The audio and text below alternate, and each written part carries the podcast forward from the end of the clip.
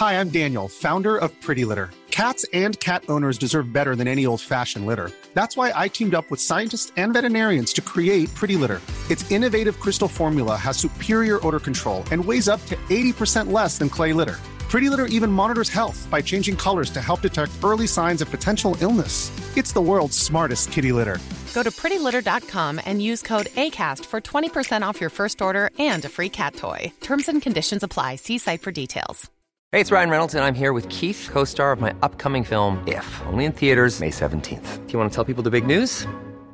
All right, I'll do it. Sign up now and you'll get unlimited for $15 a month in six months of Paramount Plus Essential Plan on us. Mintmobile.com slash switch. Upfront payment of $45 equivalent to $15 per month. Unlimited over 40 gigabytes per month. Face lower speeds. Videos at 480p. Active Mint customers by 531.24 get six months of Paramount Plus Essential Plan. Auto renews after six months. Offer ends May 31st, 2024. Separate Paramount Plus registration required. Terms and conditions apply if rated PG. Many of us have those stubborn pounds that seem impossible to lose, no matter how good we eat or how hard we work out. My solution is PlushCare. PlushCare is a leading telehealth provider with doctors who are there for you day and night to partner with you in your weight loss journey. They can prescribe FDA-approved weight loss medications like Wagovi and Zepbound for those who qualify. Plus, they accept most insurance plans. To get started, visit plushcare.com slash weight loss. That's plushcare.com slash weight loss. I samarbeid med Yt protein.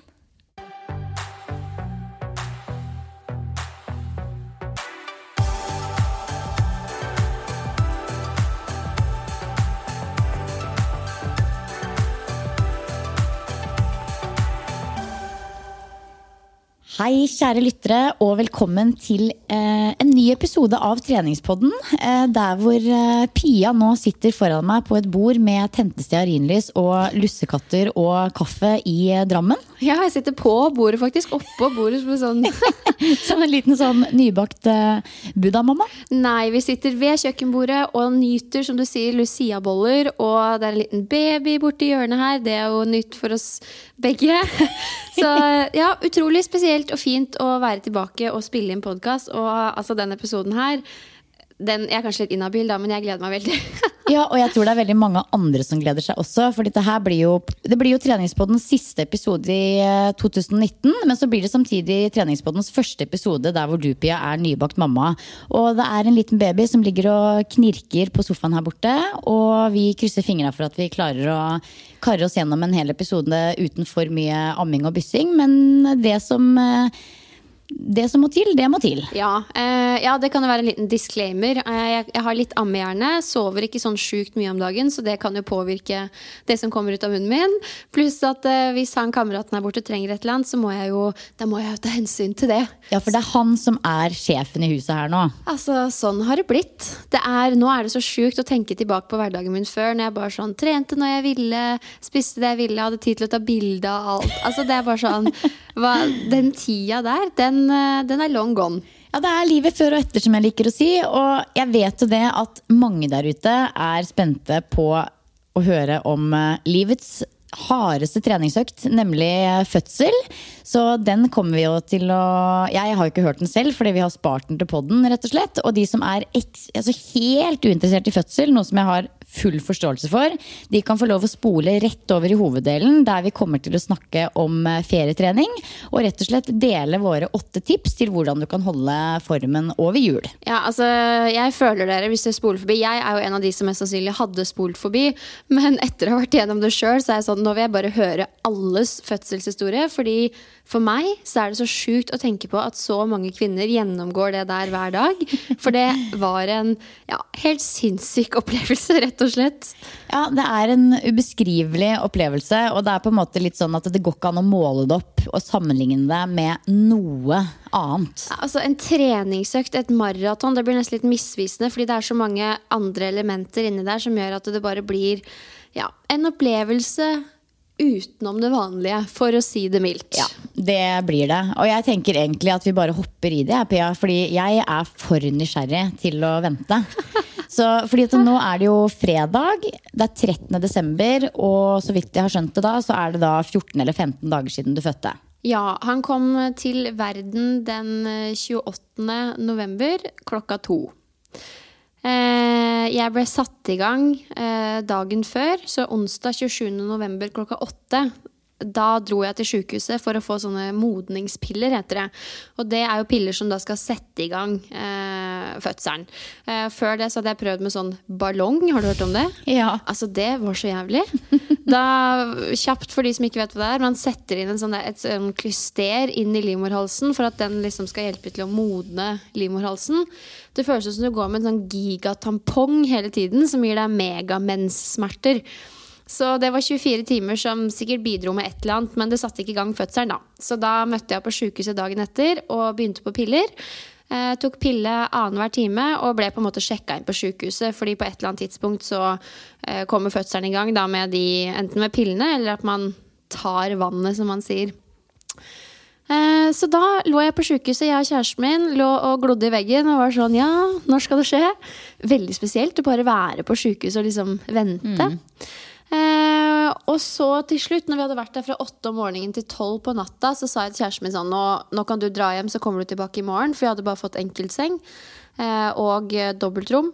Eh, nå skjer det sikkert ikke noe mer. Og så sånn typ idet han hadde gått ut av døra og kommet seg hjem, da, eh, så skal jeg ha en siste sånn undersøkelse med jordmoren. Og da går vannet når hun undersøker meg. Og det var sånn Jeg mistenkte at vannet mitt hadde gått før når jeg dusja og sånn, fordi det liksom sildra litt. Men altså, når vannet gikk, det var en fuckings foss, Ja, liksom. ja. Jeg ble, jeg ble så flau overfor jordmora, for det var sånn at det bare sto som en sånn kran ut. Så det var, det var veldig veldig spesielt. Men da gikk iallfall vannet av seg selv, da, så det var en fordel. Og da var det sånn ok, nå er det showtime. Så da kom kjæresten tilbake eh, natt til torsdag, og vi var på en måte i gang, da. Og ante jo ikke hvor lang tid eh, dette her eh, kom til å ta. Eh, Men sakte, men sikkert så begynte riene å dra seg til. Det begynte sånn veldig forsiktig, og jeg var sånn ha-ha, dette blir ikke noe stress. Men fy fader, og vondt det ble etter hvert. Og de første riene, hvordan kan jeg beskrive det? Det kjentes jo ut som massivt mageknip. ja eller mensensmerter. Ja, og hvis jeg skal beskrive de mensensmertene på noen måte for meg, da, for jeg kjente det mest i magen, så var det som sånne massive magekramper. Ehm, og altså, jeg hadde jo laget pusteplan og hele pakka i forkant og hadde liksom forberedt meg skikkelig, men når man sto i det, så var det bare sånn Kroppen liksom jobba av seg selv. Det var bare én måte å puste på. Så da mm, drev vi jo og jobba oss gjennom disse riene sammen. Jeg ble mer og mer sjarmerende. Fikk på meg bleie og sånn gjennomsiktig truse og sykehusskjorta og liksom begynte å svette litt i topplokket og ble mer og mer sjarmerende. Eh, og eh, ca. midt på natta så ble jeg flytta over til sånn føderom. Og på et føderom så har man en sånn spesiell stol som man kan justere på alle mulige måter. Preikestol. Er det det det kalles? Ja, Som hvor du henger over. Ja, det er sånn man henger over, men også den benken som man ligger på, altså sykehussenga når man føder, Ja, nettopp. ser jo ut som sånn torturredskap fra en eh, konsentrasjonsleir. ja, det gjør det. Og jeg har alltid tenkt at når man føder, så ligger man på ryggen, og liksom mannen står bak og holder deg i hånda, og så presser man, og så kommer barnet ut. Men herregud, hvor mange ulike posisjoner man var i. Eh, Men vi kom i hvert fall inn på den eh, fødestua, og da begynte det å bli skikkelig, skikkelig vondt, liksom. Ehm, og så skal vi snakke om åpning og sånn. Vi må jo nesten det. Ja, vi må jo nesten det. Altså, når du har 10 cm åpning, så er man jo da fødeklar for å begynne å presse. Ja. For de som ikke vet det. Så det som skjer når, man liksom, når vannet har gått og når man har rier, det er kroppen som på en måte gradvis åpner opp åpningen, sånn at man er klar for å presse. Ja. Uh, og når vannet gikk, så hadde jeg ca. 4 cm åpning. Og det hadde jeg da fra onsdag kveld og til typ torsdag formiddag. Så jeg hadde sjukt mye vondt uten at det førte noe sted, hvis du skjønner. Og det var ganske frustrerende. Og jevnt og trutt så kom jo disse jordmødrene inn for å kjenne på åpningen, og samtidig så prøvde de å liksom modne livmorhalsen ved å vet ikke jeg, dra inn eller et eller annet. Og det var altså så vondt. Og det var sånn, De satte seg opp i den senga og bare røska til. Og jeg skjønte jo at de måtte det, men sånn, nå i etterkant så er det nå det verste, nesten. Å ha den der hånda inni der som dro og trakk i ting. da. Eh, og det er en liten digresjon, men det føler jeg hvis det er noe negativt som har kommet ut av treninga mi i eh, graviditeten og før, så er det at jeg føler at underlivet mitt og livmorhalsen var laget av stein. Det er bare min følelse. Jeg har ikke lest noe om det noe sted eller noe som helst. Men det er bare sånn Jeg følte at det liksom ikke ble mykere, da. At det bare var så sinnssykt stramt. Um, men jeg aner ikke om det, liksom, om det har noe hold i seg. Men ja, det tenkte jeg å få på underveis, da. Men uansett, eh, på torsdag formiddag da har vi altså ligget og kost oss med rier i godt over tolv timer. Jeg og kjæresten har døgna, men da begynte åpningen å liksom komme seg. Men jeg måtte ha noe som het drypp, og det er noe de gir deg for å liksom hjelpe kroppen å få til kraftigere rier, er det ikke det? Og da var jeg sånn Nå må jeg ha epidural. For eh, da var jeg så sliten, og jeg bare spurte liksom hvor lenge har vi igjen. Og da var de sånn nei, det kan være fem, seks, sju timer. Og da tenkte jeg at det klarer jeg ikke uten epidural. Og jeg hadde jo ikke noe sånn mål om at jeg ikke skulle ha det heller, men jeg hadde tenkt at åh, det hadde vært litt kult å klart seg uten. Men når jeg var oppi det, så var jeg bare sånn fuck it. Alt som kan hjelpe meg nå, det trenger jeg. Eh, Så da fikk jeg epidural, og eh, det er jo når de stikker den der sinnssykt lange nåla inn i ryggen din. Og så sier de sånn Du må sitte helt i ro. Altså, det var så Og det er jo umulig når du har rier. Ja, jeg veit det. Og så har man liksom fått så prenta inn at hvis de bommer med den nåla, så er du lam for livet, hvis du skjønner. Jeg tror det der er veldig overdramatisert, men det er det man tenker. Og kjæresten min var sånn, han syntes nesten det var noe av det verste, for det var så noia å se den nåla, og hvor langt inn den skulle, da. Men når jeg hadde fått epidural, så ble det bedre. Jeg fikk en pause. Vil si at jeg fortsatte å ha rier, men jeg merka ikke noe til det, så jeg fikk slappet av litt. Men så begynte det å dra seg til noe så sjukt igjen, og da var vi inne i siste del av fødselen. Men fortsatt så hadde jeg jo da ja, fem-seks timer igjen. Så da fortsatte vi å jobbe oss gjennom rier. De kom jo liksom jevnt og trutt, og det var sånn jeg følte jo at jeg var i en episode av fødeavdelingen. liksom. Jeg og kjæresten sto sammen og bare sånn pusta oss igjennom det. Det var helt mayhem, liksom. Men det er så gøy med teamwork på føding, da. Ja, skikkelig. Altså, hvis jeg ikke hadde hatt han, så veit jeg søren meg ikke hva jeg hadde gjort. altså. Og alt han ikke skulle se, det så han jo. Selvfølgelig. Jeg ler høyt inni meg hver gang jeg hører gravide Altså, Førstegangsfødende gravide kvinner sier sånn Ja, men han skal ikke stå foran. Da blir jeg bare sånn Ok. Og så ler jeg kjempehøyt på innsida, for det, det sier ganske mye om, mye om at man ikke har vært igjennom en fødsel når man faktisk ser for seg hvordan, at det skal bli sånn. Fordi sånn blir det jo ikke. Altså, Fødsler er ulike for all del, men i hvert fall i mitt tilfelle. Han var foran, han var bak, han var over, han var under. Og det var sånn Det måtte til, da. Det må til. Og igjen en liten digresjon, men har du sett den fødevloggen til Janni Deler? Nei. Nei, ok. Janni og Jon Jo, ja, du, du snakka om den for, i forrige episode, faktisk. Ja, og den, jeg så den rett før jeg selv skulle føde, et par dager før. Jeg var sånn, åh, jeg ble skikkelig beroliga, for jeg følte at det, det var jo så ikke så stress ut. I etterkant, etter å ha født, så ble jeg nesten litt sånn forbanna på den vloggen. Ja. Men hun hadde jo sikkert en litt mildere fødsel, da, men det er sånn Det er så mye råere enn det den vloggen fremstiller det som, da. I hvert fall i mitt tilfelle. Men eh, for å gjøre en eh, veldig lang historie litt, litt kortere, eh, så jobba jeg og kjæresten oss igjennom da disse riene, og det var Det er ikke for å skremme noen, men jeg vil bare være ærlig. Det var så ubeskrivelig, sinnssykt, ufattelig vondt. Ja. Men jeg tror vel ikke det er så mange der ute som blir overraska å høre det. Det er jo en kjent sak at å føde barn er den største smerten et menneske kan oppleve. Ja, eh, men- Og kvinner gjør det every day! Det er så mye girl power og råskap i det. Ja, det er jo det, men jeg tror bare at jeg i forkant kanskje hadde undervurdert det, nettopp fordi det er så mange kvinner som gjør det hver eneste dag. Og jeg, jeg husker jeg tenkte underveis at vi, jeg tror vi lever i et så komfortabelt samfunn at når man blir utsatt for en sånn sinnssyk smerte, det er sånn, man tror nesten ikke på det. Eh, Sånn som jeg sa til de som jobba der underveis, bare sånn, skal det være sånn her? Skal det være så vondt? Og de bare sånn, ja, det er sånn det er å føde. Ehm, så det, der fikk jeg meg en uh, aha-opplevelse, for å si det sånn. Ja. uh, uansett, etter hvert så begynte jeg å åpne meg, så jeg gikk uh, ganske kjapt fra 4-5 cm åpning til 10. Eh, så det kan du tenke deg at var en ganske sånn brutal time når jeg åpna meg så mye på så kort tid. Og så begynte jo presseriene. Og det, altså Hvis jeg skal prøve å beskrive det, det kjennes jo ut som at kroppen ber deg om å presse ut en gigantisk bæsj. Som er altfor stor for underkroppen din. Ja, men det er sånn jeg følte det. Ja, altså Jeg også opplevde at det kjentes ut som jeg føda ut av rumpa og ikke gjennom tissen. Jeg vet det. Det var liksom som om jeg skulle revne i ræva, for å si det I know! Og når de ba meg presse, så pressa jeg tydeligvis liksom, Jeg holdt igjen litt først. Og da var de sånn nei, du må presse ut alt du har. Men da, tenkte, da sa jeg virkelig sånn men da kommer rumpa mi til å komme ut av hullet, liksom. Men det er på en måte det man skal, da. Ja. Så det var sjukt. Og altså, ja, det var mye annet som kom ut òg, på en måte. Man bæsja på seg, ja, og Ja ja. Altså, alt kom jo ut. Ja, det var helt sjukt. Så da lå jeg der og pressa. Da, først i en sånn klassisk stilling. Da var det noen som holdt knærne mine, så jeg pressa imot de. Og så kom det inn en annen lege som kom med et sånn håndkle. at når jeg pressa, så trakk jeg til meg, og så trakk hun mot seg. Sånn at jeg fikk liksom litt motstand. Og hun måtte jobbe, hun òg, for å si det sånn. For det, jeg brukte jo alt jeg hadde av krefter.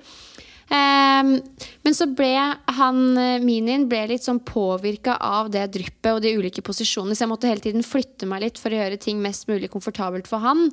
Uh, så på et tidspunkt så Jeg lå, uh, jeg var stående på knærne, ryggen mot de som skulle ta imot, alle mulige stillinger.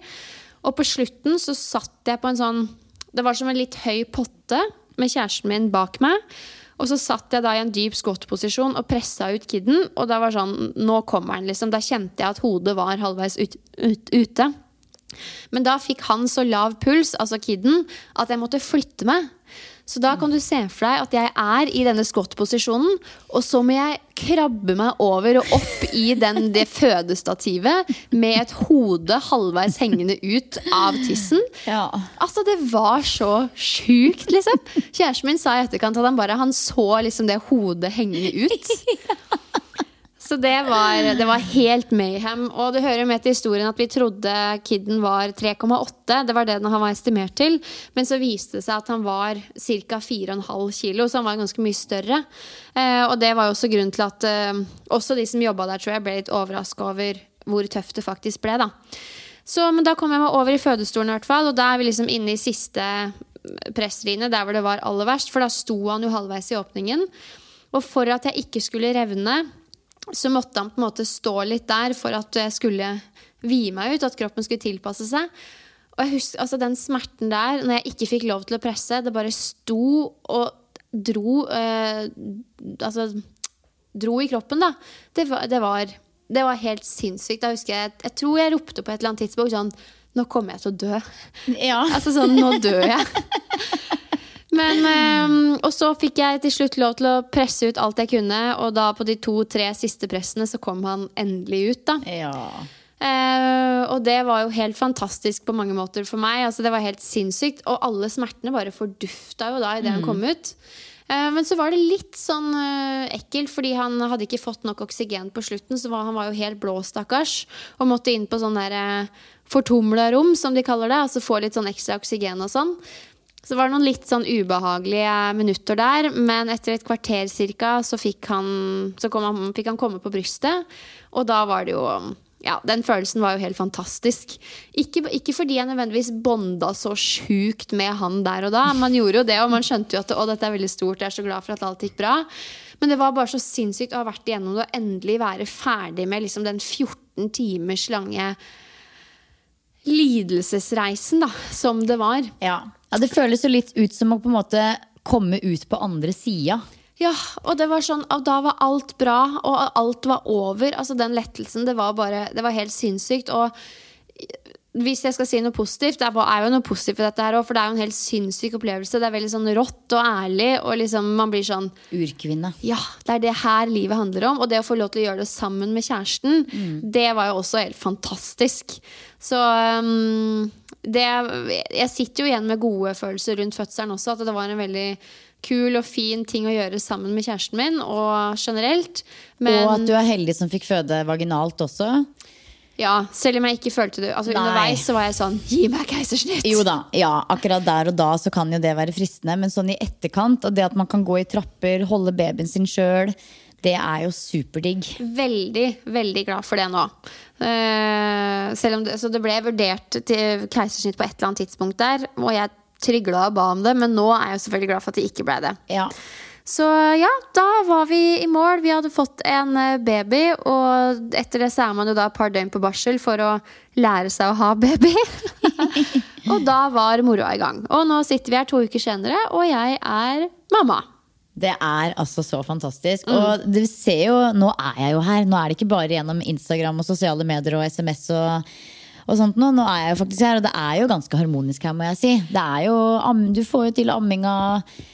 Han ligger der og sover og knirker så søtt. Og? Ting virker jo som det er veldig på stell. Ja da, det er det. Nå begynner det liksom å komme seg litt, og ting har egentlig gått ganske greit, men det krever jo mye Altså Det er så mye følelser i begynnelsen. Man er jo helt sånn lost. og så Har du vært igjennom barseltårene? Ja, altså jeg tror andre dagen på barsel så grein jeg liksom hele tida. Men det var en kombinasjon av at jeg var så sinnssykt trøtt, og at han hadde noen sånne skjelvinger som de ikke visste hva var. Og da ble jeg så redd, så da bare grein jeg hele tida. Så det var kanskje barseltårer, da. Ja, jeg tror det pleier å komme etter noen dager. Ja. Ja. Men jeg har ikke, fått, jeg har ikke liksom fått noe sånn følelsesmessig knekk. Jeg har ikke kjent noe på ting sånn psykisk, annet enn at jeg bare er veldig takknemlig og glad. Men jeg har jo skjønt at det å være i sånn perioden etter fødsel kan være ganske ekstremt på mange måter. Da. Så jeg er foreløpig veldig heldig å ha sluppet unna det, men jeg er veldig sånn forberedt på at jeg blir Gærne-Birgitte på et eller annet tidspunkt. Kjente du noe sånn på det? jeg hadde ikke noe sånn psykisk knekk, jeg heller. Bare litt sånn som du beskriver, at jeg var, bare gikk rundt og grein hele tida uten at jeg kunne forklare hvorfor. Jeg var ikke lei meg, jeg var ikke glad. Jeg bare gikk og grein hele tida. Og jeg tror det var eh, også sånn på typ dag tre eller noe sånt. Hvor det var bare grining hele dagen. Uten at jeg kunne forklare hvorfor. Men det er jo litt sånn at sant, Tenk deg alle disse hormonene og alt det som settes i sving eh, under denne fødselen, med adrenalin og alt dette her. Og så, det er jo en come down. Du får en slags sånn come down etterpå, hvor alt bare, du blir liksom helt sånn avstumpa. Eh, eller i hvert fall blei jeg det. Men så Jeg har aldri Jeg, jeg gikk, kom meg heldigvis gjennom det, jeg også, med grei syke og følte veldig på glede og takknemlighet. Først og fremst. Men eh, man er jo helt utslitt. Og, og, og ja, jeg opplevde også litt sånn, der, litt sånn traume. Um, litt, litt sånn um, reaksjoner på traume i etterkant. Veldig mye sånn? Det er jo en helt sinnssyk opplevelse. Og man er jo så redd for, altså, for eget liv og barnas liv. Og? Det er jo bare så mye ekstreme prosesser. Så ja, det er en rollercoaster. Ja, virkelig. Og altså, det som er litt funny, er at dagen etter så var jeg jo Altså nedentil så kjennes det jo veldig spesielt ut. Det kjennes ut som underlivet måte henger ut uten at det gjør det. Eh, nå slapp jeg, og jeg sydde vel et par sting, men jeg revna ikke eller noe sånn dramatisk sånn sett, så jeg var jo heldig, men man kjenner det jo for det om. Men det som var verst, var at jeg var så sinnssykt støl i nakken og brystet og um, stemmebåndet. For jeg hadde altså skreket, jeg husker det sjøl, og det var helt sånn Kjæresten min sa at det, det var helt sinnssykt, de lydene som kom ut av det, liksom. Og det var akkurat som jeg hadde sånn derre eh, Altså aluminiumsfolie under hele brystet. Det knaste så sjukt. Så det var akkurat som jeg bare hadde ødelagt hele skulderpartiet mitt. Fordi jeg bare hadde skriket så sjukt. da. Nå i etterkant så kunne jeg så sinnssykt ønske at vi hadde noen video eller opptak av akkurat det, men det, det var ikke aktuelt å lage noen fødevlogg underveis der. for å si det sånn. nei. Jeg også var jo så klar og tydelig på det i forkant av fødsel at jeg ikke ville at det skulle, skulle dokumenteres på film eller, eller bilder. Og jeg angrer så på det i ettertid, fordi det hadde vært så gøy å sette seg sjøl i det derre animalske Altså det der, Den råskapen som kommer fram, og ikke minst de sjuke brøla som liksom Det går jo ikke an å Det går ikke an å prøve å late som du kan klare å få fram de brøla igjen nå. Liksom, fordi Nei, det er bare noe som bor inni deg som bare kommer fram i fødsel. Og, og det hadde vært litt gøy å sett det på film, men kanskje det bare er en sånn greie som det var in the moment. Det skal være der. In the moment. Heldigvis, Vi tok litt film underveis, så jeg lurer på om jeg skal prøve å sette sammen liksom, en eller annen form for video fra, fra fødselen. Men eh, vi har ikke liksom, de råeste øyeblikkene, Fordi da var det ikke rom for noe annet enn å bare være i det. da Og det er jo kanskje litt greit også, tenker jeg. Ja, ja, ja, det er, ja, det er jo det. Jeg husker veldig godt at eh, Jeg tror det første bildet jeg la ut på noe som helst sosialt medie, var et bilde av bakhodet mitt noen dager etterpå, hvor jeg bare skrev hashtag fødesveis. For jeg hadde altså den sykeste floka. Så hele håret mitt var bare en sånn gigantisk floke, så det tok mange timer å greie ut. For du ligger jo der i 30 timer og bare gnir bakhudet ditt inn i en pute. Dritsvett. Altså, jeg var gjennomvåt. Det var helt sinnssykt hvor svett jeg var etter, eh, etter den fødselen der. Så man, man føler seg ikke så fresh. Nei. Jeg husker at eh, det var noen som ru- trilla meg inn i rullestol helt naken inn i dusjen etterpå. Og bare, husker jeg så ned på gulvet, og det, bare var liksom, det var vann og blod og guffe. Det var sånn, det var tidenes dusj, for å si det sånn. Så du deg nedentil sånn kort tid etterpå? Jeg hadde så stor mage at jeg tror ikke jeg hadde fått det til. Ja, du fødte jo tvillinger, da, så det er jo ikke så Ja, rart. Det tok litt tid før den magen uh, forsvant. Ja. Uh, så jeg tror ikke jeg fikk muligheten til å se meg sjøl der nede, nei. Nei. Gjorde du? Ja, jeg gjorde jo det. Jeg måtte, jeg klarte ikke å la være, og det så jo ut som en slagmark.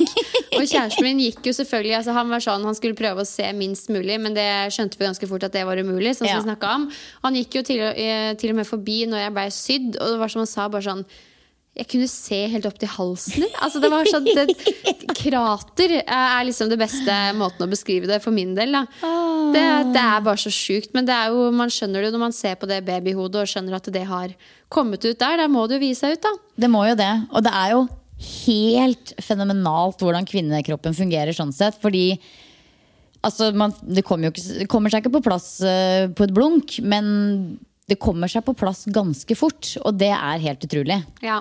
ja, nå er jeg bare så glad for at jeg er ferdig med å føde. Jeg håper ikke vi har skremt livskiten ut av dere som lytter nå. Og tro meg, det er veldig mye fint ved fødsel òg, og den følelsen du har etterpå, og det du sitter igjen med, er jo Jeg hadde gjort det 100 ganger om igjen, men det er noe man skal ha ekstremt stor respekt for, da.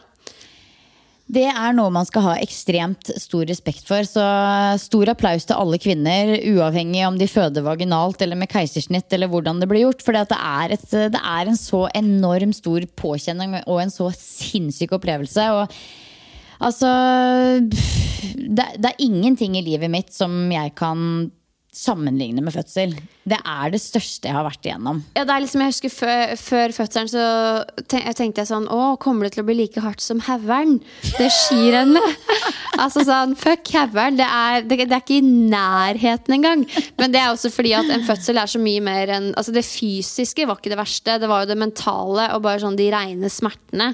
Ehm, og det er mange som sier at mange jenter blir sprekere etter en fødsel fordi man tolererer smerte mye bedre. Og det kan jeg absolutt tenke meg, for treningssmerte nå, det er ingenting i Det forhold. er ingenting. Nei, det føler jeg liksom Bring it on, liksom. Ja. Åh, jeg er så glad for at alt har gått bra, og at eh, du sitter her nå hel med en baby. Med en baby. Min Ja. helt egen baby. Og de som følger meg, vet jo at jeg er ikke noe sånn babymenneske sånn i det hele tatt, men å få sin egen er bare ja, det, føl, altså, det, det er så koselig og Nei, Det føles som meninga med livet. Det er så kleint å si, det er så klisjé. Men eh, det er bare så utrolig fint og koselig, og jeg ville aldri vært foruten. Nei, det er godt å høre. Men um, over til deg. Hva har du gjort siden sist? Mens jeg har gjennomgått liksom, Nei, det jeg sjukeste i livet mitt. Dette blir veldig kjedelig sammenligna med fødsel, altså. Nei, jeg tror ikke det blir det. skjønner du For jeg, jeg så på Instastory blant annet at du var ute og tralla litt på noe julebord og noe greier. Og jeg har ikke drukket på snart altså et år, og jeg, det er jo lenge til jeg skal drikke ordentlig igjen, så give me some Give me eh, some juicy party information. Ja. Nei, vet du hva? Det, desember har uh, vært en hektisk måned, sånn som det er for alle. Så det har vært uh, masse moro, masse stress, og det har liksom vært julestri og julekos og jeg har vedlikeholdt treninga og kost meg med det. Og så har jeg vært på to julebord, og jeg er jo så sjelden ute at når jeg først skal ut, så skal jeg ut. Here, here. Så altså, jeg har Altså, du vet jeg har virkelig kost meg, Pia. Jeg har stått, jeg hadde på meg en kjole som var så fin. Oi! Følte meg nydelig. Eh, og så vet jeg at den kjolen er litt for trang til å danse vulgært i. Sånn at hvis du skal danse vulgært i den, så må du dra den opp veldig høyt. Oh, spennende. Og jeg vet at jeg på begge disse to juleborda endte opp med å stå ganske breibeina og danse ganske vulgært i ganske mange timer. Så hadde heldigvis på meg en eh, ganske mørk, sort strømpebukse. Men eh, ja, jeg har kost meg. Helt riktig å gjøre. Ja. Men eh, hvordan så den kjolen? Man blir så nysgjerrig. Den var jeg tror faktisk jeg beskrev den i forrige episode. Den var lang og sort med nydelige frynser. Kan vise deg et bilde av den. Ja. Helt nydelig. Så nei, jeg har virkelig kost meg. Det var ett julebord med venninnegjengen. Og da var vi ute og spiste god mat og ute og dansa og hadde det sykt gøy. Og så var det julebord med Myrens forrige helg. Da var vi over 50 personer. Spiste god middag, dansa og shaka og koste oss. Og så dro meg og noen andre kollegaer videre ut på byen og dansa. Og jeg tror ikke jeg var hjemme før klokka fem. Så det var veldig gøy. Altså, klokka, det er bra jobba. Det er bra jobba. Men dagen etter, da. Altså, vi, ingen av oss drikker jo så veldig ofte lenger. Eh, men de gangene vi gjør det, så vi setter sykt stor pris på en god fest. Men sånn dagen derpå, når du kjenner på at eh, man er litt fyllesyk, man er sliten, man har vært litt sånn ut av seg sjæl, kanskje gjort noen ting som man angster litt for. Kan du få litt sånn deppen da? Litt sånn Nei, at du blir litt ikke i sånn det hele tatt nå lenger. Fordi at det før, så når jeg var mer ute enn jeg er nå Nå er jeg jo jeg, jeg, Seriøst, jeg kan telle på én hånd hvor mange ganger jeg er ordentlig ute i året. Kanskje det til og med er tre ganger i året hvor jeg er liksom ordentlig ute til liksom de slår på lysa på klubben igjen, og du tar nattbussen hjem, liksom. Kanskje tre ganger i året. Og da tenker jeg liksom at de tre gangene Da skal jeg kunne gjøre nesten hva jeg vil jeg, uten å ha dårlig samvittighet. Om det er å sitte og lekke kebab i Torgata klokka halv fem. Helt ok. Hvis det er å dele noen hemmeligheter jeg kanskje ikke hadde sett for meg at jeg skulle dele. Også helt ok. Så jeg gir meg sjøl litt slack på den der fylleangsten. Mens jeg tidligere, altså sånn for, for en god stund tilbake, når jeg var mye mer ute, så kunne jeg skikkelig kjenne på, fylleangsten og angste på hver minste lille ting jeg hadde gjort. Men nå er liksom alt greit, hvis du skjønner. Mm, ja, litt samme her. Jo sjeldnere man gjør det, jo mer liksom slack gir man seg selv. Ja. Men det er klart, man har jo hatt noen søndager hvor man blir virker sånn nedstemt og tung til sinns, da, fordi man ja, er klein, angrer på litt sånn noe man har gjort, og føler seg som en veldig sånn fjern utgave av seg selv, hvis man er veldig van- vant til å trene og være flink og sånn. Så jeg tenker at eh, til de som lytter òg, at man skal gi seg selv litt sånn den slacken og tenke at uh, vi fortjener å slå ut håret og gi litt beng i de der eh, gode, perfekte rutinene som vi har ellers i året, da. Ja, ja jeg, jeg har faktisk ikke noe dårlig samvittighet i det hele tatt. Jeg, ass. jeg koste meg, hadde det kjempegøy, ville ikke vært det foruten. Selv om det kosta mye penger og, og energi. Langt ut i uka så var det 100 verdt det. Altså, Det er sånn det skal være. Og så har du vel trent litt og, sammen Ja med disse julebordene? Jeg har fortsatt å trene. Nå har jeg jo egentlig hele høsten holdt på med ganske sånn samme rutine hver uke. Hatt to fullkroppsøkter med styrke. Én mandag, én fredag. Løpt to ganger i uka. Én på onsdag, én lørdag eller søndag. Og så har jeg gjort mye yoga ved siden av. Og nå i desember så har jeg kutta ut den ene løpeøkta. Så jeg har liksom kutta ned på én økt, men gjort litt mer yoga. Så jeg har egentlig vedlikeholdt greit og kunne selvfølgelig fått til litt mer kvalitetsøkter, men det også er helt ok eh, nå i desember, hvor det raser litt. At eh, kan jeg heller ta opp det igjen etter nyttår. Ja, altså hele julestria med at man skal uthandle julegaver, man har litt mer å gjøre, det er mer sosialt. Det går utover evnen til å restituere òg. Så for de fleste så er det kanskje naturlig å sløyfe en økt eller to for å på en måte kunne hente seg inn igjen etter alt, da. Ja. ja. Nei, har eh, Det er veldig viktig for meg å vedlikeholde treninga. Jeg hadde ikke følt meg noe bra hvis jeg hadde sittet her nå og sløyfa treninga i hele desember. Det hadde vært en skikkelig bedritten bedriten følelse. Men det å liksom trene litt mindre, det gjør meg ingenting. Ja, og nettopp det er jo grunnen til at vi ønsker å snakke om uh, trening i jula. Fordi altså det er ikke noe problem å droppe det hvis man ønsker det, og hvis man kjenner at man trenger en pause. Men vi vet at veldig mange av dere er litt sånn som meg og Silje. Dere har det så mye bedre med dere selv både i jula og i ferien, men også etterpå. Hvis dere klarer å holde ved like de gode rutinene som dere har ellers i hverdagen. Da. Mm. Så når vi nå går over til å snakke om ferietrening i jula, så er det kun fordi vi ønsker å gi dere inspirasjon og alternativer til hva dere faktisk kan gjøre for å gjennomføre jula, jula med en liksom sånn godfølelse. Det er det Ja. vi er ute etter med treninga. Det er det vi er ute etter. Mm. Skal vi kjøre på da med åtte tips til eh, ferietrening i jula? Vi gjør det. Før vi går løs på våre åtte supertips som kommer til å revolusjonere livet, livet ditt, så kan vi spørre hverandre eh, hva vårt liksom, forhold til juletrening er. Jeg mistenker jo at jeg veit svaret litt, egentlig. Men eh, vet ikke, hva tenker du? Kommer du til å fortsette å trene i jula? Det enkle svaret på det er ja. Ja. Men det blir jo helt annerledes trening. ja. Det er ikke sikkert at jeg kommer til å gå inn på et treningssenter på 14 dager. Det er ikke sikkert. Men at jeg kommer til å holde meg aktiv og i gang og ferietrene, det gjør jeg. Ever catch yourself eating the same flavorless dinner three days in a row? Dreaming of something better? Well, HelloFresh is your guilt free dream come true, baby. It's me, Gigi Palmer. Let's wake up those taste buds with hot, juicy pecan crusted chicken or garlic butter shrimp scampi. Mm. Hello Fresh. Stop dreaming of all the delicious possibilities and dig in at HelloFresh.com. Let's get this dinner party started.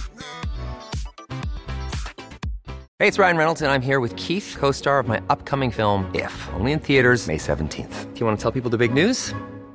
All right, I'll do it. Sign up now and you'll get unlimited for $15 a month in six months of Paramount Plus Essential Plan on us. Mintmobile.com slash switch. Upfront payment of $45 equivalent to $15 per month. Unlimited over 40 gigabytes per month. Face lower speeds. Videos at 480p. Active Mint customers by 531.24 get six months of Paramount Plus Essential Plan. Auto renews after six months. Offer ends May 31st, 2024. Separate Paramount Plus registration required. Terms and conditions apply if rated PG. Hiring for your small business? If you're not looking for professionals on LinkedIn, you're looking in the wrong place. That's like looking for your car keys in a fish tank.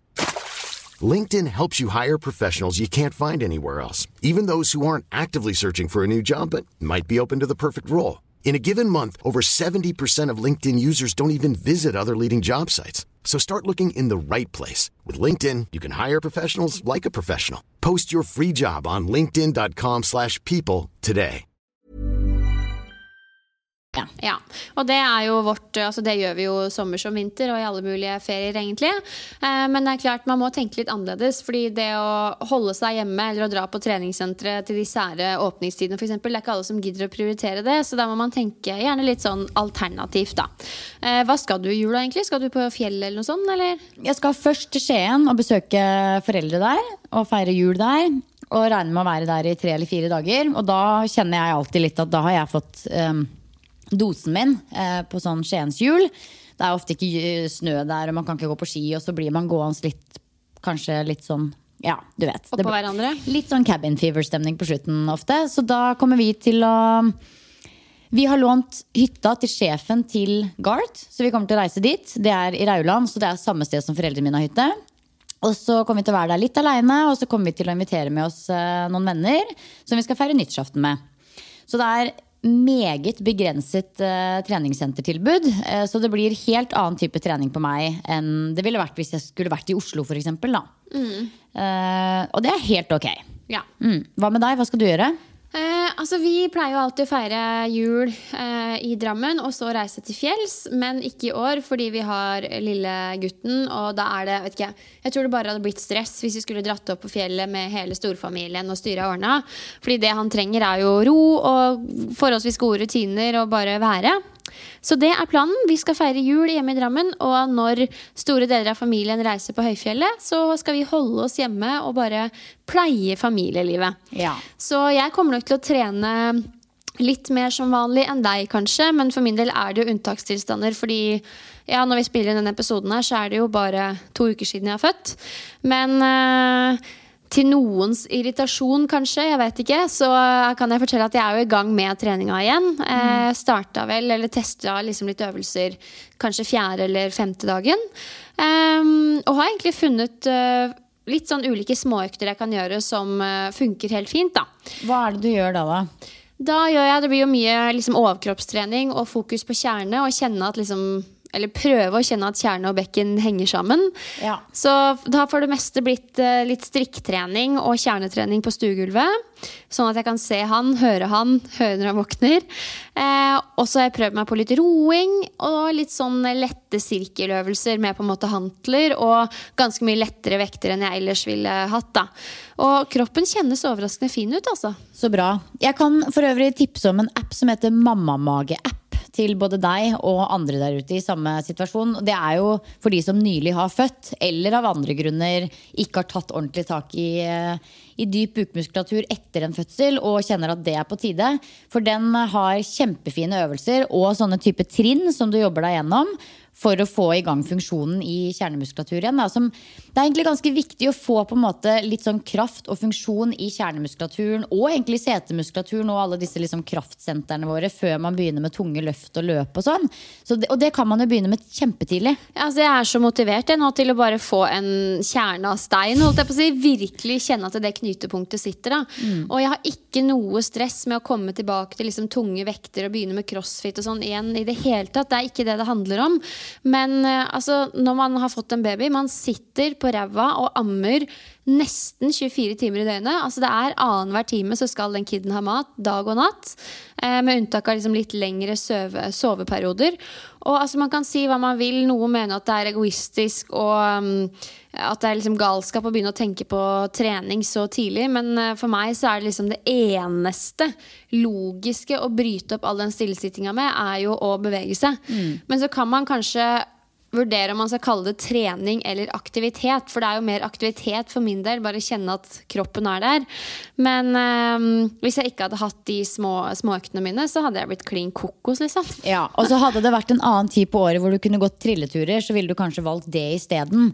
Fordi akkurat nå så er vi jo Jeg sitter jo her og kikker ut, og det er jo så speilglatt på veien, og du bor jo litt sånn i sånn uh, hva skal jeg si, Det er jo ikke akkurat få bakker her. Det er jo bare bakker på alle kanter. Så det er, eh, det er, jo, det er jo, risikosport å gå ute med vogn på den tida her. Så hadde du liksom født i juni, hvor du kunne trilla og trilla og trilla og trilla, så blir jo det Da får du jo på en måte dekk det bevegelsesbehovet. Men når du er stuck inne i et hus i desember, så må man jo finne alternative løsninger. Absolutt, det hadde vært noe helt annet. Og herregud, du kan tenke deg, jeg gleder meg til å liksom komme meg ut i frisk luft og gå turer, for det fikk jeg jo ikke gjort hele svangerskapet.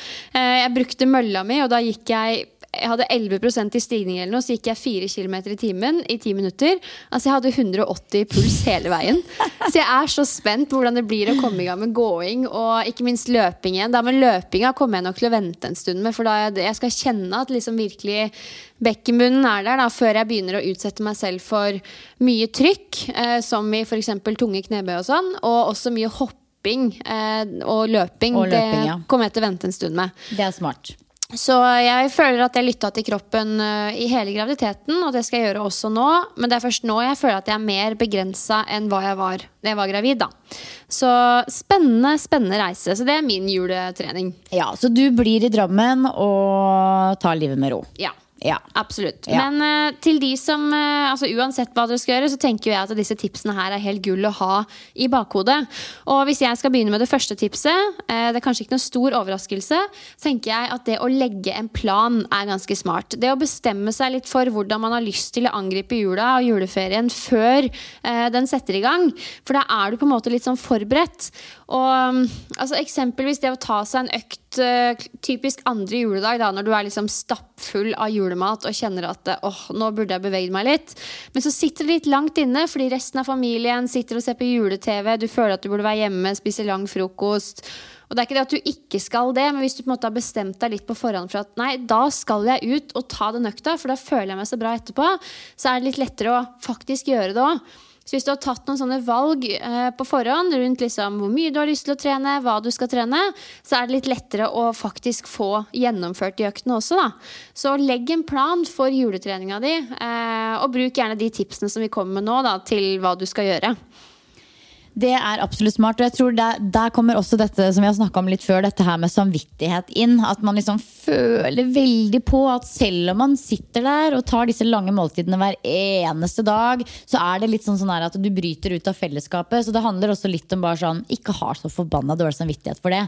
Bare må, man må jo ikke legge det midt i julebrunsjen. Man kan jo liksom snike det inn før eller etter og ja, oh, lage en plan. Absolutt. Og det der er så stor del av det å trene når man er i eh, perioder hvor man er mye med familie, og på en måte rutinene er veldig satt. Og jeg er så lei av den dårlige samvittigheten jeg kan, jeg kan få når jeg velger å bryte ut og si liksom jeg går og tar meg en treningsøkt. Ja. Skal du trene nå? Du ja. trener jo hele tida ellers. Mm. Det er sånn, Folk skjønner ikke at det handler ikke om at man på død og liv må trene. Det er noe man har lyst til. Da. Mm. Men jeg tror at for de som ikke har det sånn, så er det vanskelig å se på trening som noe annet enn noe man tvinger seg selv til å gjøre. De skjønner på en måte ikke greia med at det er noe man trenger og ønsker å gjøre for å ha det bra. Da. Mm. Men uh, man må bare stå i det sjøl og huske på at uh, sånn er du, og det er det ingen som kan liksom, si noe på. Ja, jeg har egentlig et så enkelt tips som å lage seg et mål om å ha minimum 10 000 skritt inn på telleren hver dag. Og det er egentlig uavhengig av om du trener eller ikke. Hvis du bestemmer deg for å ta to, to ukers treningsfri, så er det ingenting i veien med det. Men det er ingen god grunn til at man ikke skal være i bevegelse selv om det er jul. Og det å klare å, å, å Smelle inn 10 000 skritt på telleren, det krever faktisk litt i jula. Fordi det er så mye sittestilling. Eh, og da må man planlegge det også. men det krever ikke så mye at det er umulig. Og jeg tenker at dette her er jo også ting du fint kan invitere med deg de rundt deg på. At du får med deg familien på å gå en litt lengre tur. Selv på julaften så kan det være ganske digg å gå seg en tur mellom liksom julefrokosten, julegrøten og juleribba. Ett eller annet sted inni der, så er det ikke umulig å få til en liten eh, gåtur. Så jeg tenker at det er ikke sånn at du på død og liv skal liksom gå på treningssenteret på julaften, men det å få til en gåtur, det tror jeg egentlig gjør at du kommer til å nyte den julekvelden mye mer. Og det å liksom være helt sånn stinn i magen av all den julematen, det er jo en del av moroa. Sånn er det. Det er en del av julemoroa. Men da er det ganske digg å gå på det jeg kaller for en prompetur i jula. litt, litt, sånn røyk som fyker bak der. Ja, jeg husker En kompis av meg hadde sånn tradisjon med guttegjengen med at de alltid gikk opp en sånn fjelltopp hver eneste julaften. Møttes og gjorde det, liksom. Og det er en veldig sånn fin greie. Så kanskje man kan eh, være initiativtaker til at man skaper litt nye aktive tradisjoner, enten på julaften eller en annen dag. da. Ja, Eh, nydelig. Eh, det neste jeg har lyst til å tipse om, er at du også i forkant av juleferien gjør et lite sånn ride på Instagram eh, og finner fram økter som du kunne tenke deg å gjøre. Vi alle har jo gjerne profiler som vi følger som vi syns er kule. og Støtt og stadig så kommer vi over økter som vi tenker at åh, den var kul, den har jeg lyst til å teste, den så morsom ut. Eh, at du gjør det i forkant av juleferien. Velger deg ut de du har lyst til å gjøre, enten med eller uten utstyr. Eh, plotter inn de i notater på telefonen eller gudene veit hva, eller lager dine egne økter for den saks skyld. Sånn at du på en måte vet litt hva du skal gjøre, og ikke minst at du gleder deg litt til å teste de ut og gjøre de, da. Eh, og det her er kanskje teit å minne folk om, men det er ikke så lenge siden jeg fant ut at Instagram har sånn lagrefunksjon. Men dette her er jo så sjukt, Pia. For her var det jo en lytter som fortalte til oss. Ja. Fordi jeg tror jeg fortalte en gang at jeg pleier å screenshotte eh, økter og ja, legge ja, de i en egen, sånn, en egen sånn fotomappe på telefonen min. Altså du vet, gode, gamle oldemor, liksom, eh, som liker manuelle ordninger.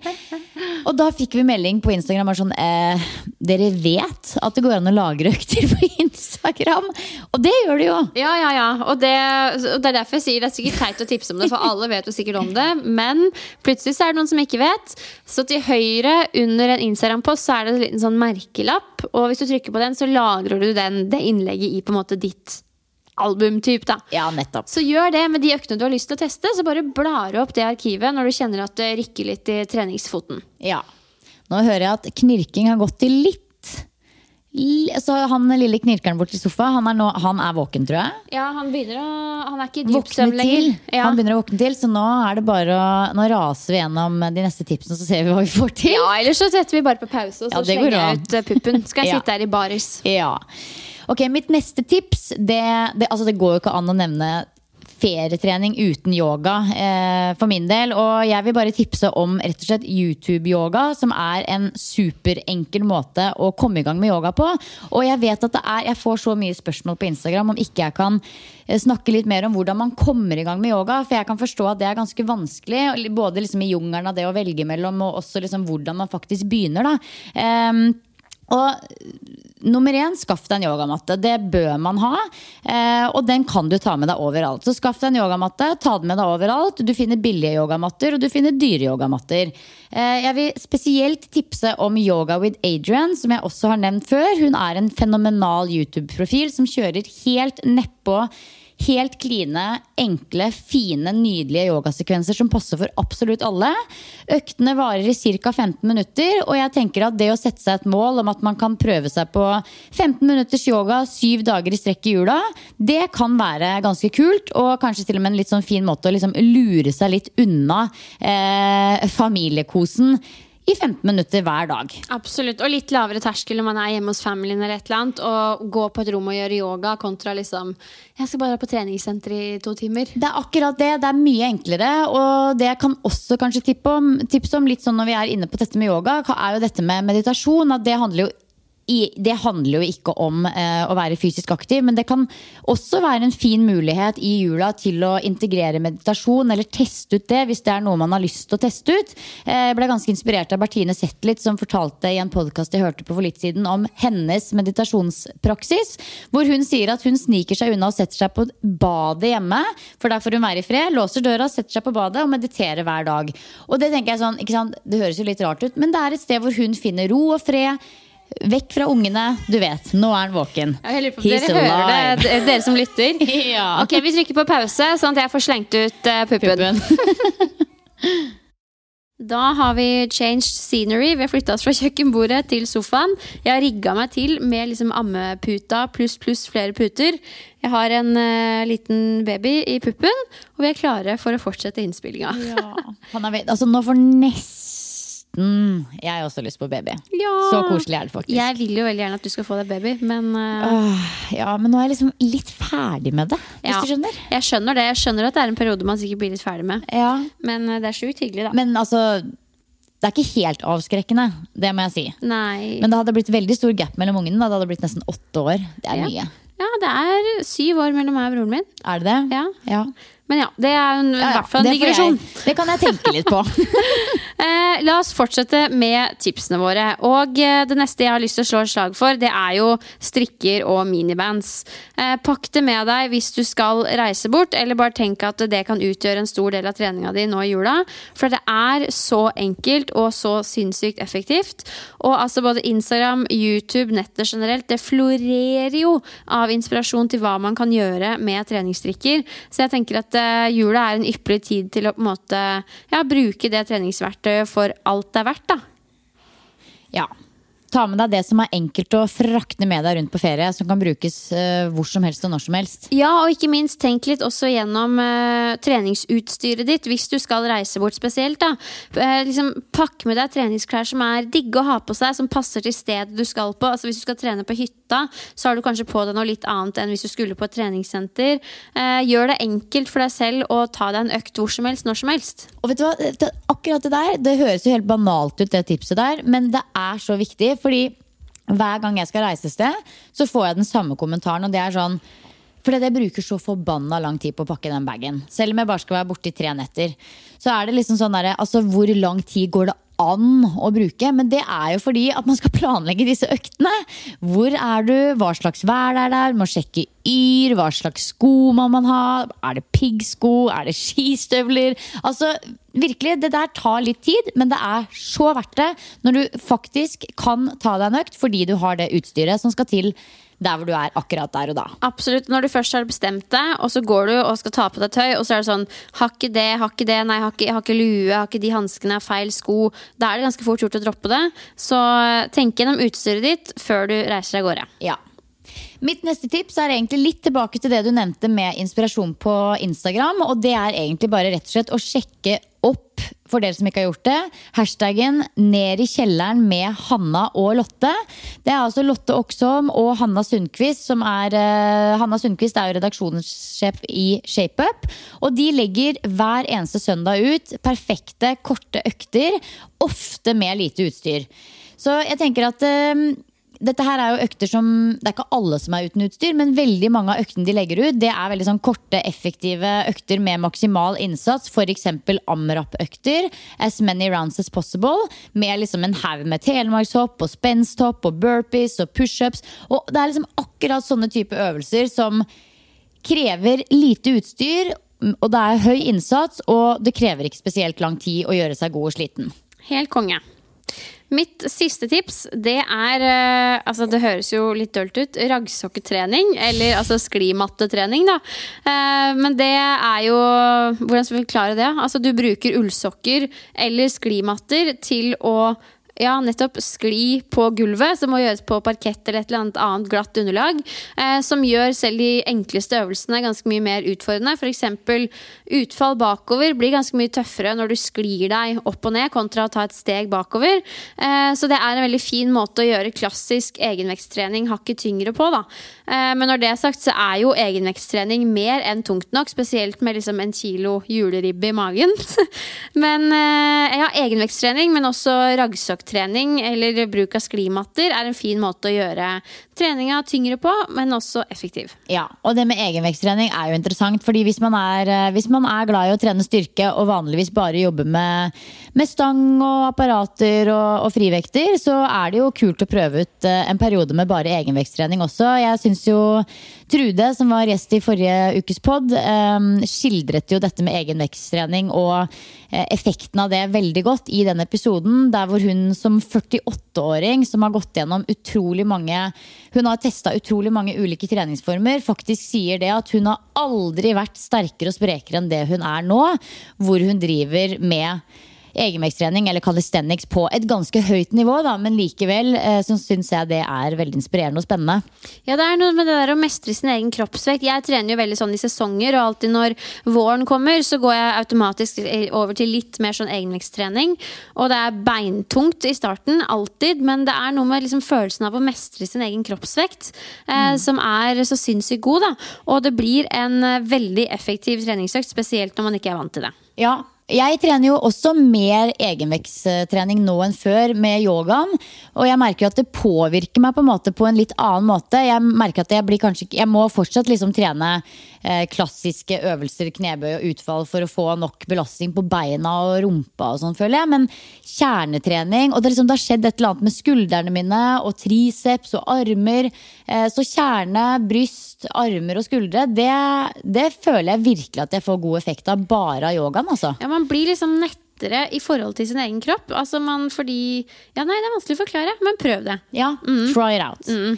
Mitt eh, siste tips det er eh, rett og slett bakkeintervall. Altså uansett hvor du er, så finner du innenfor kort radius en eller annen litt heftig bakke. Så dette med bakkeintervall det er jo ja, ekstremt effektivt og en superaktivitet som du kan invitere hele familien på. Litt sånn egentlig uansett form og alder. Fordi noen kan gå opp og ned den bakken, noen kan jogge, og noen kan spurte. Så jeg tenker at eh, det, det, er noe vi gjorde masse på tur, hele familien. Vi har jo syvåringer, eller seksåringer, de blir syv neste uke, og de syns det er kjempegøy. Og jeg tenker at Hvis du inviterer med deg familien på litt sånn 30 minutter med bakkeintervall, trenger ikke å være mer enn det, da smaker det ekstra digg med sånn gløgg og pepperkaker i varmen etterpå. Og det tror jeg alle kommer til å være enige om. Mm. Oh, det er noe så fint med å klare å få med seg familien ut på en aktivitet sammen. Det er, liksom, det er et kjempemission for meg, og jeg tror ikke jeg kommer til å få det til. Men jeg drømmer litt sånn om det, at vi alle sammen gjør noe aktivt sammen før julemiddagen. Altså den følelsen vi hadde hatt etterpå da. Jeg unner jo alle den følelsen, fordi jeg er jo så vant til å ha den og er avhengig av den. Ja. Og jeg, man er jo veldig sånn alle må ha det sånn her. ja, jeg vet det. Og det er ikke sikkert at det er Eller det vet vi jo, det er jo ikke like viktig for alle å få det til. Men det er nok en like god følelse for alle hvis de først gjør det.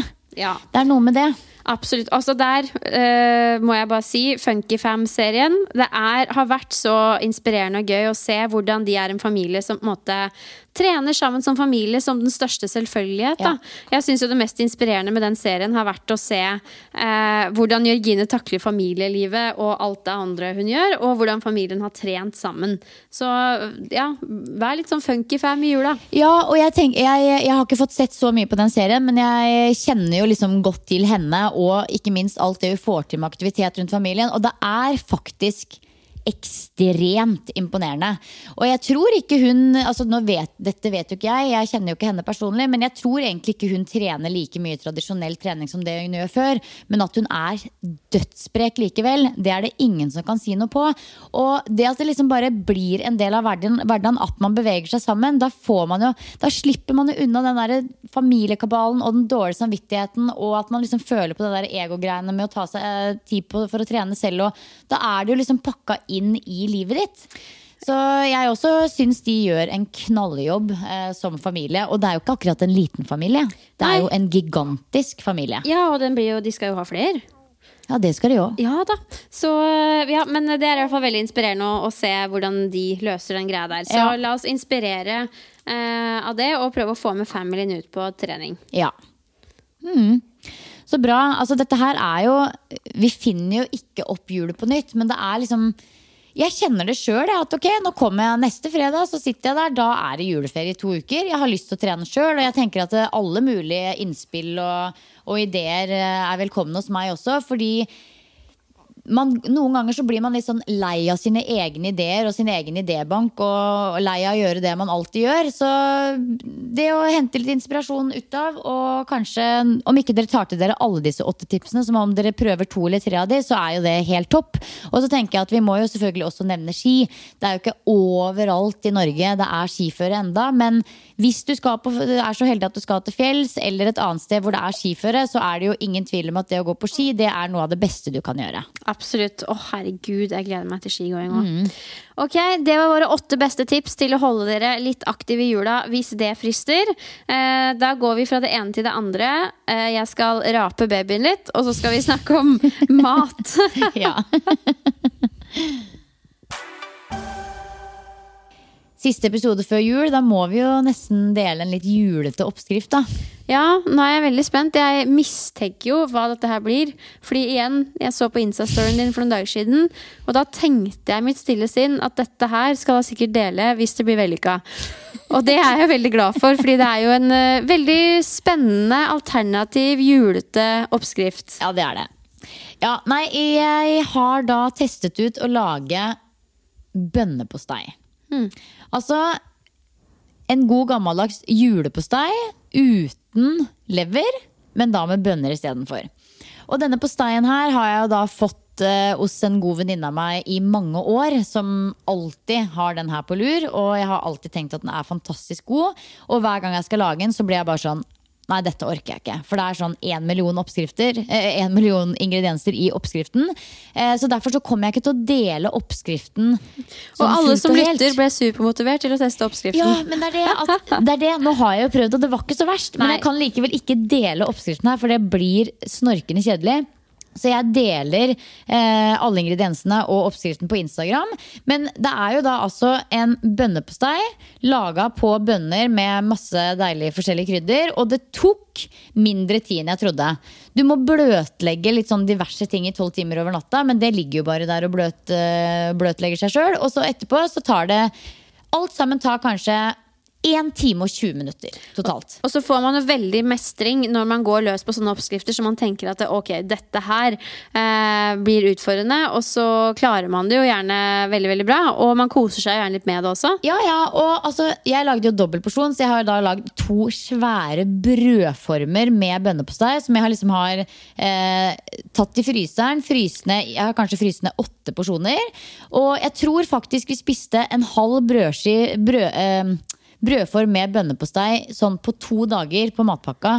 Så dette her var populært. Men hvordan bønner er det? Er det liksom sånne røde kidneybønner? eller Det var det... noen kidneybønner, og så var det grønne linser, og så var det noen bønner som jeg aldri har hørt om før, som jeg måtte kjøpe på helsekost å kjøpe. Eh, men egentlig så var det ikke så veldig dyrt heller. Jeg tror vi kjøpte alle ingrediensene for eh, litt over hundrelappen, og jeg har bønnepostei langt inn i 2020. Så jeg anbefaler det på det sterkeste. Og så tenkte jeg også å tipse om hashtaggen treningspodden mat, der hvor det ligger minst 100 gode og freshe og ikke minst enkle oppskrifter ute.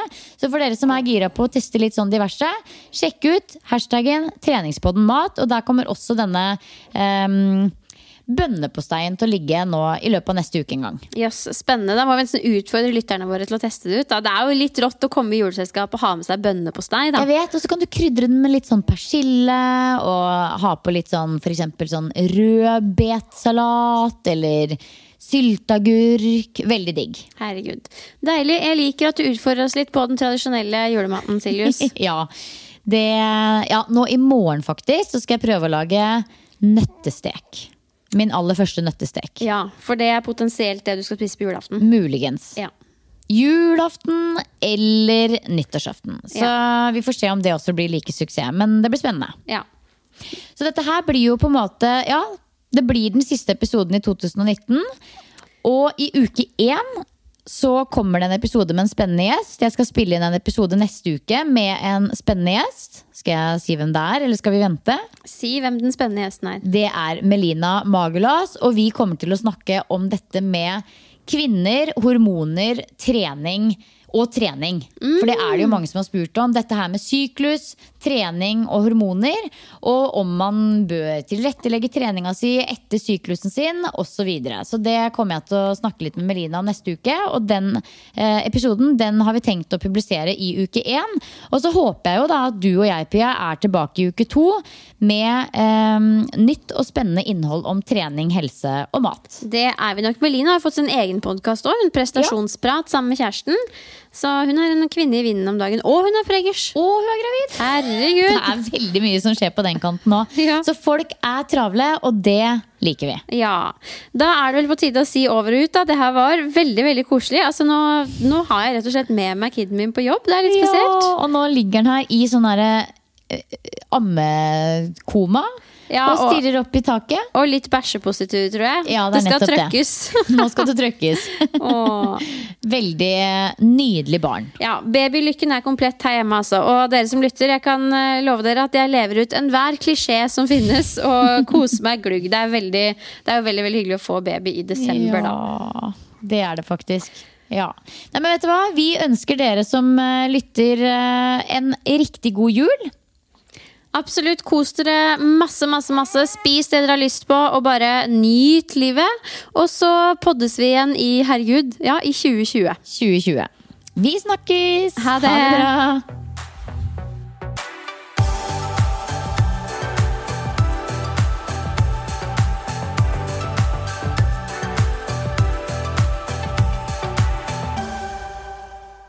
Treningspodden presenteres i samarbeid med Yt protein.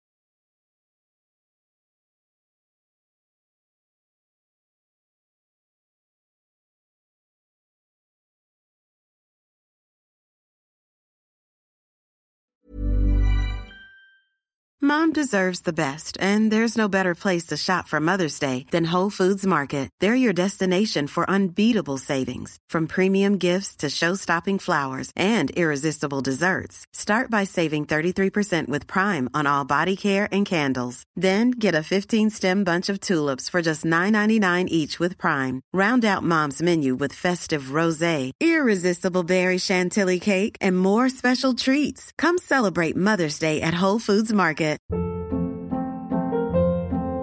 Hold up. What was that? Boring. No flavor. That was as bad as those leftovers you ate all week. Kiki Palmer here, and it's time to say hello to something fresh and guilt-free. Hello Fresh. Jazz up dinner with pecan-crusted chicken or garlic butter shrimp scampi. Now that's music to my mouth. Hello Fresh. Let's get this dinner party started. Discover all the delicious possibilities at hellofresh.com. Even when we're on a budget, we still deserve nice things.